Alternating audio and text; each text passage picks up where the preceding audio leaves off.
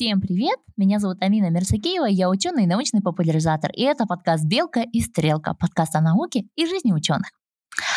20 мая 2020 года вышла статья на сайте журнала Nature, в которой э, редакторы били тревогу. Женщины-ученые стали меньше публиковаться за время пандемии. Э, женщины стали больше сидеть с детьми, у них стало меньше времени на науку и, естественно, меньше времени на написание статей. И это сразу же отразилось на успехах женщин в науке. В целом, Объединенные Нации, ООН, они уже написали отчет о влиянии пандемии на жизнь женщин, на социальную и экономическую а, составляющую жизни женщины. И по данным ООН, конечно, мужчины умирают от коронавируса чаще, но в денежном плане и в социальном плане пострадали больше женщины. Женщины стали делать больше домашней работы неоплачиваемой. Пока все сидят дома, кто-то же должен готовить, мыть и убирать. А женщины оказались в ситуации, когда они больше не могут копить денег. Их чаще сокращают и чаще увольняют. И они попадают в разные абьюзерские ситуации, из которых они не могут выйти. Причем, как вы понимаете, женщины в этих ситуациях не абьюзеры. Хотя, наверное, есть женщины, которые абьюзеры, но не об этом сейчас. В общем, пандемия этого года очень сильно повлияла на вопросы равноправия, и ООН э, выпустил этот огромный отчет для того, чтобы государства задумались, как можно помочь женщинам. И один из первых пунктов — это дать э, женщинам наличные деньги для того, чтобы они были независимые. Но даже в обычное время, да, не в пандемию, показатели вот этого равноправия, они не очень-то высокие. По данным World Economic Forum, если вопросы равноправия будут развиваться так, как они развиваются сейчас, то в лучшем случае мужчины и женщины будут иметь одинаковые права через 99 лет. Вы понимаете, что люди моего возраста практически не имеют шансов ну, дожить до 130 и посмотреть на этот прекрасный равноправный мир. Дети, рожденные в этом году, возможно, имеют, а мы нет. вот.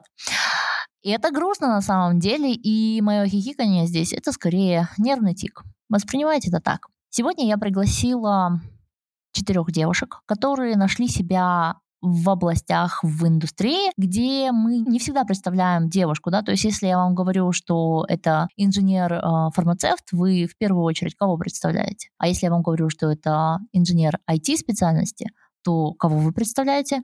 А, довольно редко когда это бывают э, милые, стройные, юные девушки.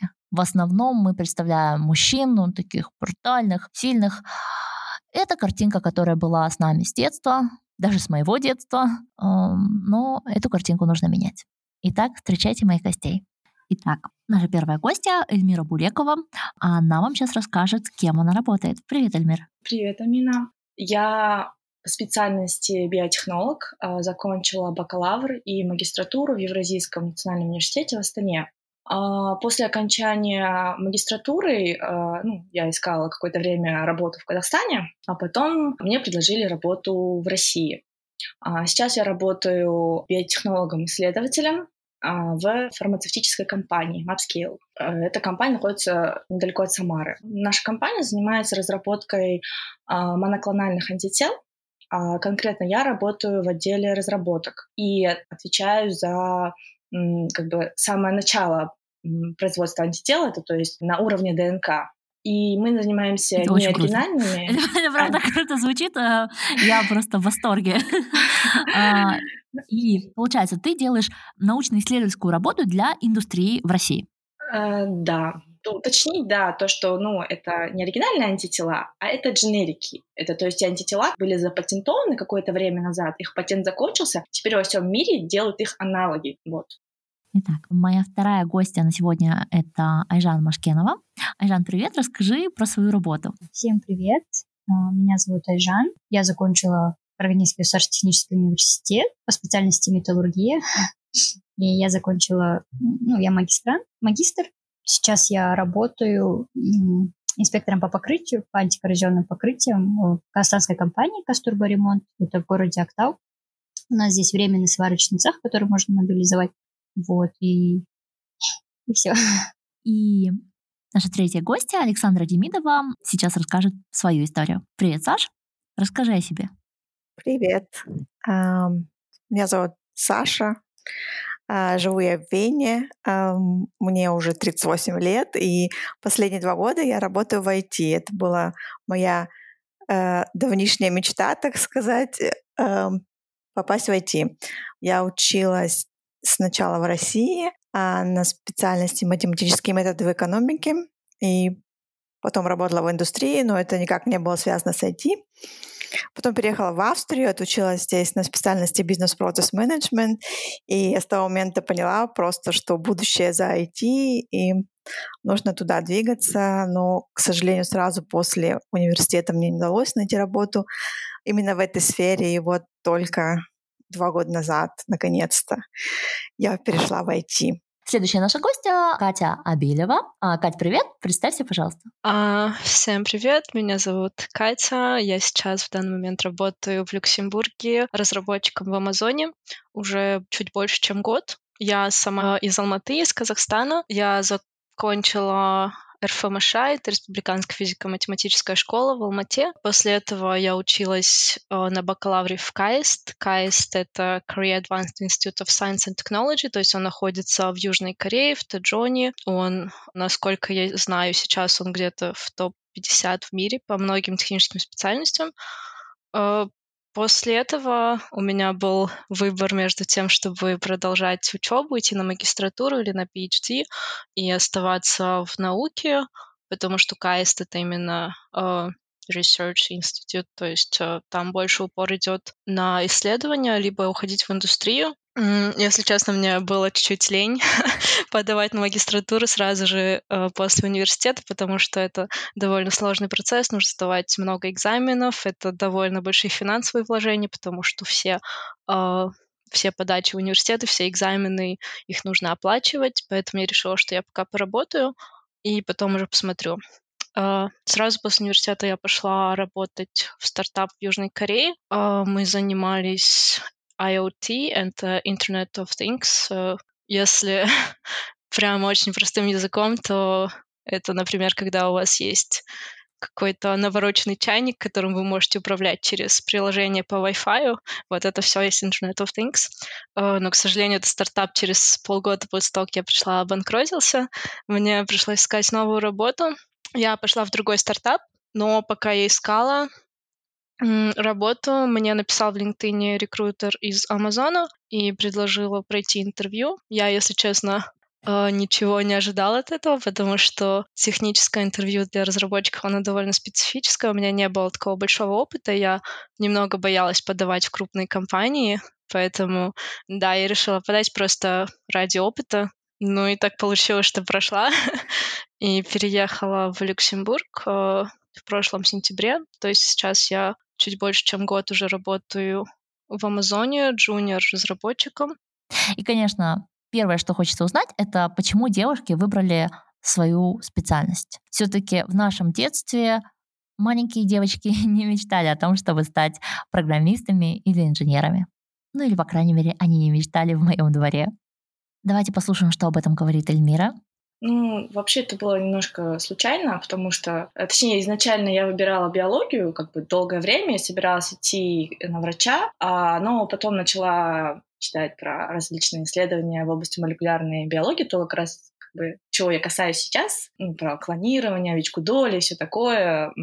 И все это называлось биотехнология, и изучала это все круто, это так меня замотивировало прикоснуться к такому, не знаю. Ну, для меня это как искусство. Вот. И тогда я начала смотреть варианты, и биотехнология, как бы это был на тот момент единственный вариант, ну, который более-менее удовлетворял э, тому, что я хотела. Вот. А теперь послушаем Майжан. Изначально э, в школе там вариантов не было. Все у нас зависит от ЕНТ. Я набрала ну, небольшой балл, я скажу. И, ну, в тот момент это было шокирующе для меня, травмирующе. И был выбор поступать на платное или же поступать на грант вот, на металлургию. Ну, я выбрала поступить на грант.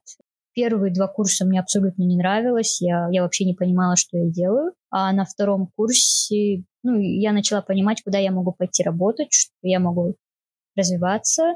Как сказать, вуз дал возможность, чтобы поехать учиться, допустим, я училась э, еще семестр в Питере, Санкт-Петербурге, э, в Политехническом Петра Первого, тоже как бы по гранту. Когда я туда поехала, возможно, определилась, что да, мне это нравится. И уже после четвертого курса я поступила в магистратуру, а после магистратуры уже начала искать работу, и как так сложилось, что попала сюда. И что же об этом думает Саша? А, я работаю в небольшой IT-компании. Она называется Logic X. Я не знаю, но я думаю, никому это ничего не скажет, но мы работаем на австрийские железные дороги, то есть достаточно крупными проектами. Но для тех, кто живет в Австрии, мы не та компания, которая делает их приложение для продажи билетов. Сразу скажу. Совесть чиста. Это да, хорошо. совесть чиста. Скажи, почему ты хотела работать в IT? То есть у тебя была эта мечта, ты долгие годы к ней шла, ты поняла, что вот будущее за IT, а почему? Ну, потому что э, даже когда я работала в индустрии, я работала в легкой промышленности до, до того, как перейти в IT, я видела, что все процессы, которые мы делаем, они настолько неэффективны, и вот это недостаток э, какой-то дигитализации или цифровизации, не знаю, как правильно по-русски это сказать, э, просто э, тормозит очень много, очень много. Мы настолько могли бы эффективно все делать, если бы мы чуть-чуть э, пере, перешли больше в digital. Э, ну, вот я когда работала в текстильной промышленности, это просто было ужасно. Хотя текстильная промышленность — это одна из самых медленно движущихся отраслей, так сказать. И поэтому для mm. меня это было очень заметно. У меня даже была такая книжка по Python, она называлась э, Automate Boring Stuff with Python. Это было очень классно, потому что Python достаточно легкий язык, и все вот эти дела какие-то с Excel-файлами там и так далее, для рассылкой можно было автоматизировать и приходить просто на работу, нажимать кнопочку, пить кофеечек, и там все для тебя все делает. Это было очень классно. Я, кстати, согласна с этим. Лично я начала изучать разные языки программирования, а, потому что на PhD у меня было много задач и много просто глупейшей рутинной работы, да, то есть я занималась молекулярной динамикой, и на выходе у меня было там 50 тысяч файлов. Ну, кто в здравом уме будет 50 тысяч файлов анализировать по одному? Это невозможно. Вот.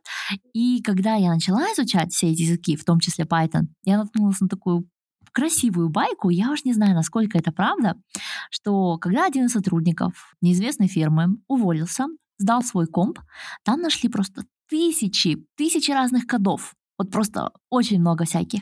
И его коллеги начали разбираться, да, какой скрипт к чему относится. И Просто там были скрипты от э, отправить смс любимой, если задержался на работе, а, до там кофе, да, то есть, по сути, человек приходил, и у него все было автоматизировано. Да. Он нажимал одну кнопку, которая при этом была он, и, и все. И сидел целый день, играл там в танчики или еще что-то. Конечно, потому что все равно основные программы, которыми работают ну, такие основные офисные работники, так сказать, это все равно Excel, который легко можно э, ну, автоматизировать или работать с данными. У меня, собственно, тоже так и было. То есть у меня сначала была куча отчетов, которые нужно было там ручками делать. Естественно, я это все написала и и было все круто. То есть я это делала вместо трех часов, которые мне раньше уходило, это делала за 15 минут. Да, ты просто программирование сейчас нужно в любой области, чем бы вы ни занимались. И, наконец, мнение Кати. Почему ты пошла в техническую специальность STEM?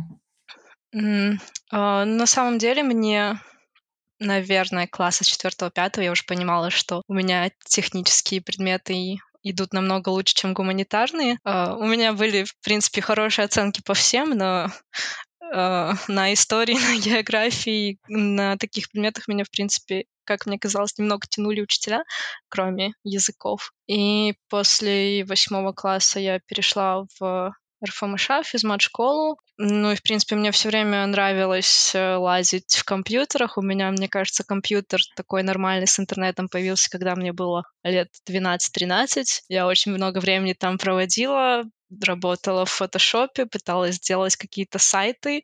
Э, я не уверена была, что я именно стану программистом, но я точно знала, что будет какая-то техническая специальность, либо у меня были варианты архитектор, просто пойти чисто в математику или физику, а, но а, в моем университете очень была крутая вещь, что на первом курсе мы не должны были выбирать специальность, у нас были какие-то базовые предметы вроде мат-анализа, физики, химии, биологии программирования. И вот из всего этого мне программирование, в принципе, понравилось больше всего. Но я решила продолжить на Computer Science после первого курса. Спасибо. И давайте узнаем, есть ли у наших героинь на работе gender gap или же какая-то дискриминация по половому признаку. Испытывают ли они что-то такое? Первый послушаем Эльмиру. У нас такого как такового нет, но э, в биотехе, я не знаю, как может в физике, химии а, мужского, представителей мужского пола больше, но в биологии представителей женского пола больше. И поэтому а, как бы такого превосходства не чувствуется, но, а, конечно, руководство хочет парней, ну, работников, чтобы как-то разбавить женские коллективы. Вот. Но такого прям, что вот э, два кандидата, один парень, один девушка выбирали по половому признаку, ну, я не замечала лично. Это хорошо, это ну, как бы тоже нужны такие данные. Айжан? Эм, я не скажу, что, что есть, наверное, скорее всего, нету. Ну, первый раз, когда я пришла, да, конечно, было, что эм, когда ты выходишь в цех, ты выходишь на производственную площадку, да, на сайт, и, и все так на тебя смотрят, там, работники обычно это мужики такие в возрасте, да, и такие они смотрят, типа, что эта девочка маленькая здесь делает. Ну, у всех было вот такое вот мнение, да, и при том, что должность чуть-чуть повыше у меня была, как я пришла инспектором, сначала они не понимали вообще, типа, когда я говорила, там, надо вот так сделать, давайте вот так сделаем. Но потом в ходе работы они уже, ну, настолько как мы начали друг друга понимать, и они начали с уважением больше относиться. Классно. И что же об этом думает Саша? А, скажи, пожалуйста, вот э, ты работаешь в такой очень мужской области, а, где мужчин намного больше, чувствуешь ли ты какую-то дискриминацию по гендерному признаку?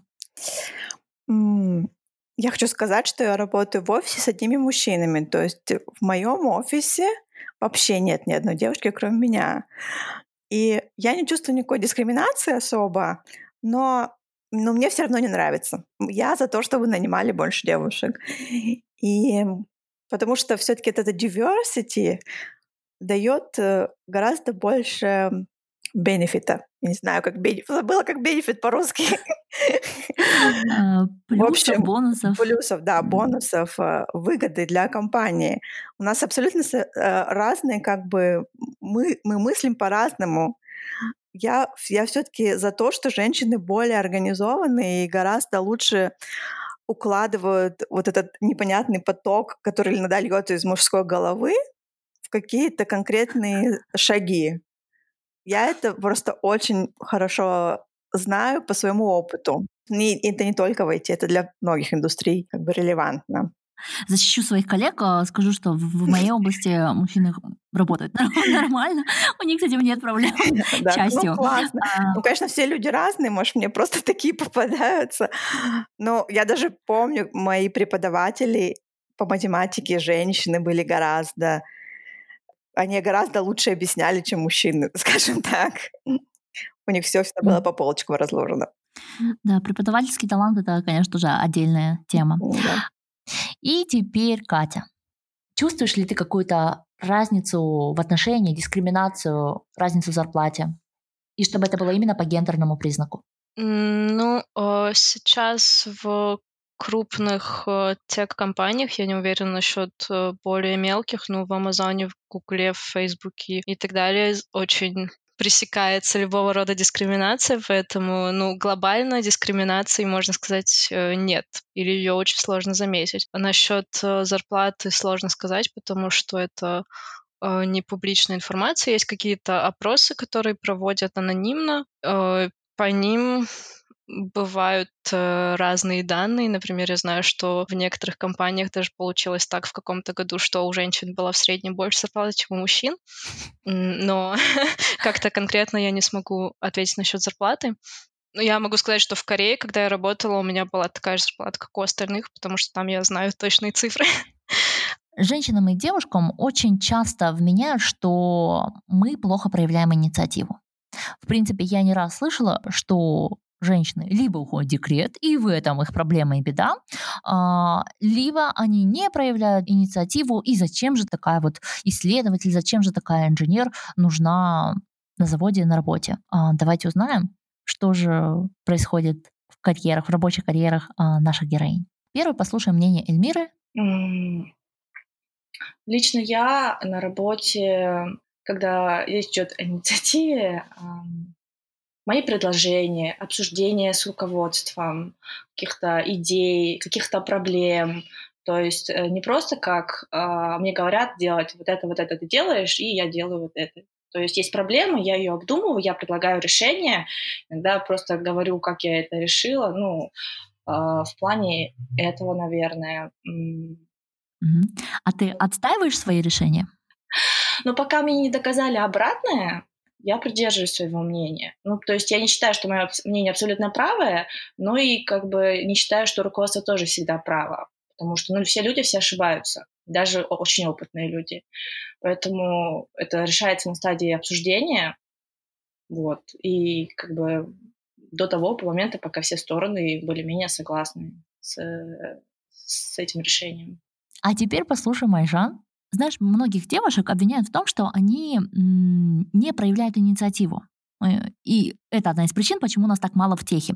Вот скажи, пожалуйста, как ты лично проявляешь инициативу на работе? Ну, я пришла, вообще я была инспектором по качеству, да? У меня был входной контроль, я просто проверяла трубы на дефект на улице, искала дефекты. Потом у нас как бы компания шла то, что будет обучать, э, будет там отправлять на какие-то курсы.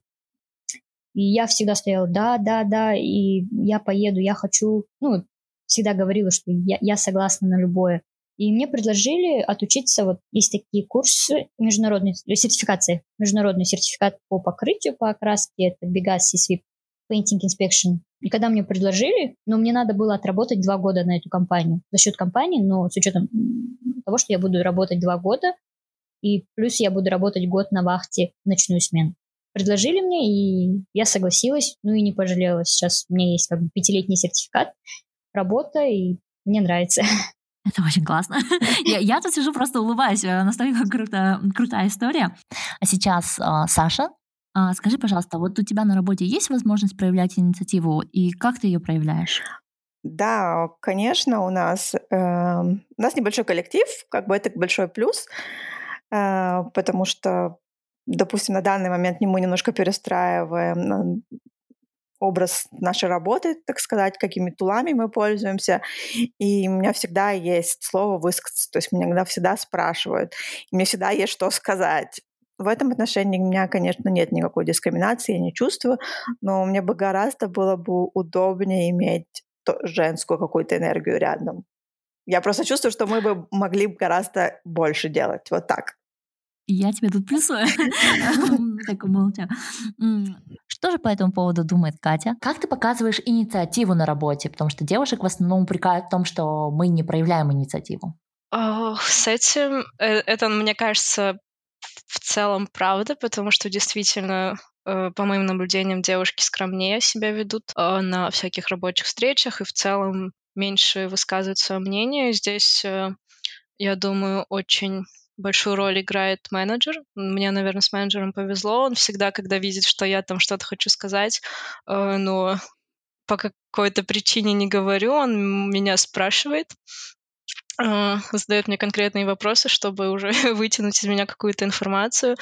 Но в целом, да, нет никаких волшебных способов проявлять инициативу. Нужно просто говорить, э, высказывать свое мнение и не бояться, что вас как-то не так воспримут только из того, что вы женщина. Супер. И, наконец, мне хотелось узнать у наших героинь, во что же они играли в детстве. Потому что когда-то, где-то в 2013 году, я увидела TEDx выступление девушки, Дебби Стерлинг. Дебби Стерлинг, она инженер, и она очень красивая девушка. И Дебби изобрела игрушки для девочек, которые вдохновляют девочек становиться инженерами. То есть, это, знаете, такое как-то прогрессивное лего для девочек. В 2013 году, или, возможно, чуть-чуть раньше, в общем, в начале десятых годов Дэви пыталась эту идею продать сначала производителям игрушек, затем представить на комик-коне и на разных таких вот выставках игрушек, а, но ее все время отфутболивали, потому что говорили, что девочкам такие игрушки не нужны. Тогда Дебби открыла свой проект на Кикстартере и в течение четырех дней собрала минимальную сумму, которая ей нужна была для того, чтобы производить эти игрушки. Представляете, за 4 дня девочки по всей стране, а это, естественно, случилось в США, девочки всех Соединенных Штатов вместе с родителями поддержали Дебби, потому что девочки хотят играть в такие игрушки. А большие взрослые дяденьки, которые производят игрушки, не хотели слушать девочек. Давайте узнаем, во что играли наши героини. И вот мой последний вопрос. А, скажи, пожалуйста, вот а, в детстве обычно девочкам дают а, играть в куклы и говорят, что машинки и лего не для тебя. Угу. А во что играла в детстве ты? Я играла и в то, и в то. Я, я любила кукол, у меня была целая семья кукол, и я, я была их мамой. Но также я любила играть с конструктором братишки, даже больше, чем он. Гайки там, маленькие такие эти, собирала стульчики, машинки из таких вот железных конструкторов. Вот, тоже это очень любила. То есть, как бы, ну, у меня не было такого разделения, что это женское, это мужское. Иногда могла носить розовый, иногда могла носить, в общем, одеваться как мальчик. То есть, как бы, ну, всегда было по настроению. Это очень классно. А теперь Айжан. Так, такой тяжелый вопрос, да? В детстве э, я играла с куклами. Ну, играла, наверное, лет ну, до класса третьего потому что я помню уже четвертый класс, я как-то больше читала и читала, и, и сидела, сама себе читала, смеялась, так, ну, смешно было. Все говорят, что с тобой, что с тобой, а я там какую-то книжку читала. И не понимали, что происходит, что она сама по себе сидит, смеется. Это очень классно. Играть с книжками, это, это я люблю до сих пор. Саша? Честно говоря, самое-самое раннее детство по-моему, у меня была игрушка космонавт, но это не точно. Вот. Это очень классная я играла, я играла э, в, в куклы, честно. И вообще, честно говоря, я до сих пор люблю шмотки, и я это нормально. Можно быть войти и любить шмотки. Как бы для меня нет никакого э, никакой проблемы, никакого разрыва. Я помню, одна преподавательница говорила, э, что женщина может спокойно решать мировые проблемы и думать, какие туфли она купит на следующей неделе. Как бы ничего страшного в этом нет. Да, я полностью с тобой согласна. И мнение Кати. С чем ты играла, когда ты была маленькая? Кстати, с Лего играла. Я помню, у меня было много, много всяких конструкторов. Да, в принципе, с машинками, со всякими пистолетами я не играла особо. Я помню, что у меня, точнее, мне говорила мама, что когда я была совсем маленькая, у меня был игрушечный автомат. Э, но в целом, я думаю, больше к девочковым игрушкам, к куклам, ко всякому такому меня тянуло. Ну и в конце я спросила наших героинь, что бы они посоветовали себе в начале их пути, когда они были детьми, что бы они посоветовали, чтобы стать теми, кем они стали. И мнение Эльмиры. Самой себе бы я дала такой совет, эм, чтобы я не боялась и э, верила, что ну, практически все возможно, все в моих руках, что вот вне зависимости от того, а, где я живу, с кем, кто меня окружает, ну, самое, самое основное критерий — это я. То есть э, просто верить в себя и дерзать, это единственное, что вот меня привело к тому, что я есть. Просто ну, я не боялась и переехала в другую страну одна, не знаю вообще, куда я еду. Но я рада этому выбору, потому что он мне расширил мой кругозор и принес мне очень много новых друзей в плане работы. Напоследок, Айжан? Прислушиваться к себе, не сомневаться в себе, что ошибиться это, это, это окей, это, это наоборот дает тебе толчок вверх, что ты можешь поработать над этим. И не боя... вот действительно не бояться ошибок. Вот. Класс. И Саша. И под конец, какой бы совет ты дала самой себе маленькой? Честно говоря, не знаю, все нормально. Я бы, наверное, дала совет пораньше переезжать в Европу, честно говоря. Тут я вижу гораздо больше э, больше возможностей, особенно для девушек. Э, я не знаю, как уже в России, я давно уехала, окей, я уже 7 лет живу в Европе. Э, ну, реально, поменять профессию очень легко, я считаю. Спасибо тебе большое за интервью. Пока-пока. Пока. Спасибо тебе. И давайте послушаем, что по этому поводу думает Катя. Я думаю, что в школе и до университета, в принципе, я бы не стала ничего менять. А в университете, наверное, я бы себе посоветовала более активно подавать на всякие стажировки, подавать, опять же, на работу в крупной компании, не бояться этого, потому что возвращаясь к дискриминации, сейчас очень много программ, которые именно э, для девушек.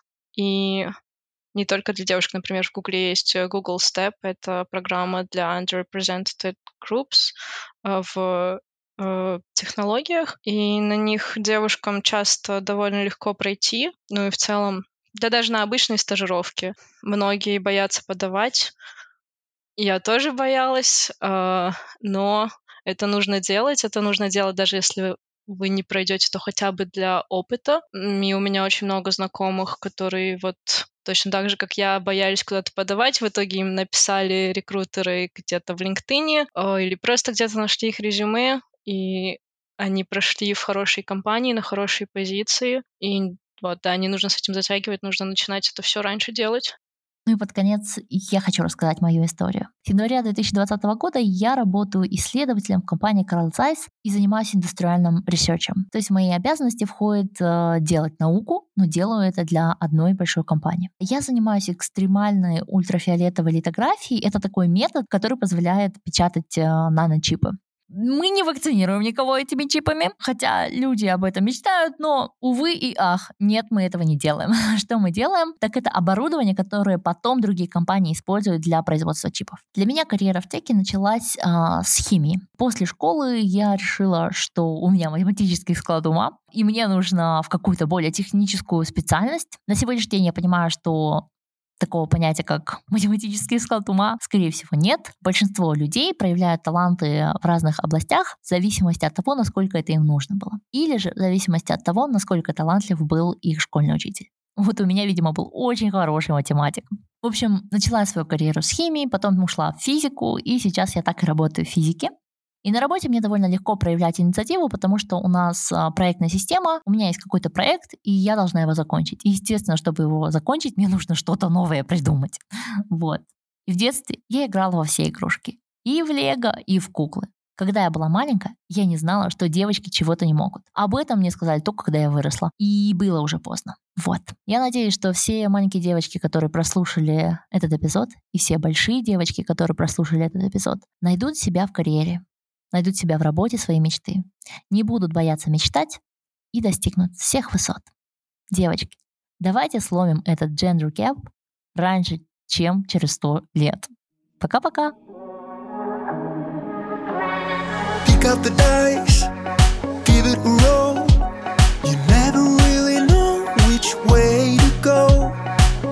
Inside,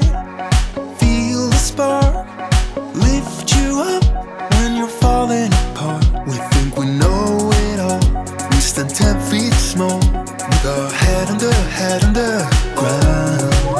I think I've seen it all, that I've come so far, but it just got me high till I broke down. Does somebody, somebody, somebody know of a place where your heart doesn't sink like a stone when you're naked and broken nowhere to go? Does somebody, somebody, somebody know? Does somebody, somebody, somebody know of a place where the green isn't covered by snow? Every time that your eyes speak, it's time to let go. Does somebody, somebody, somebody know?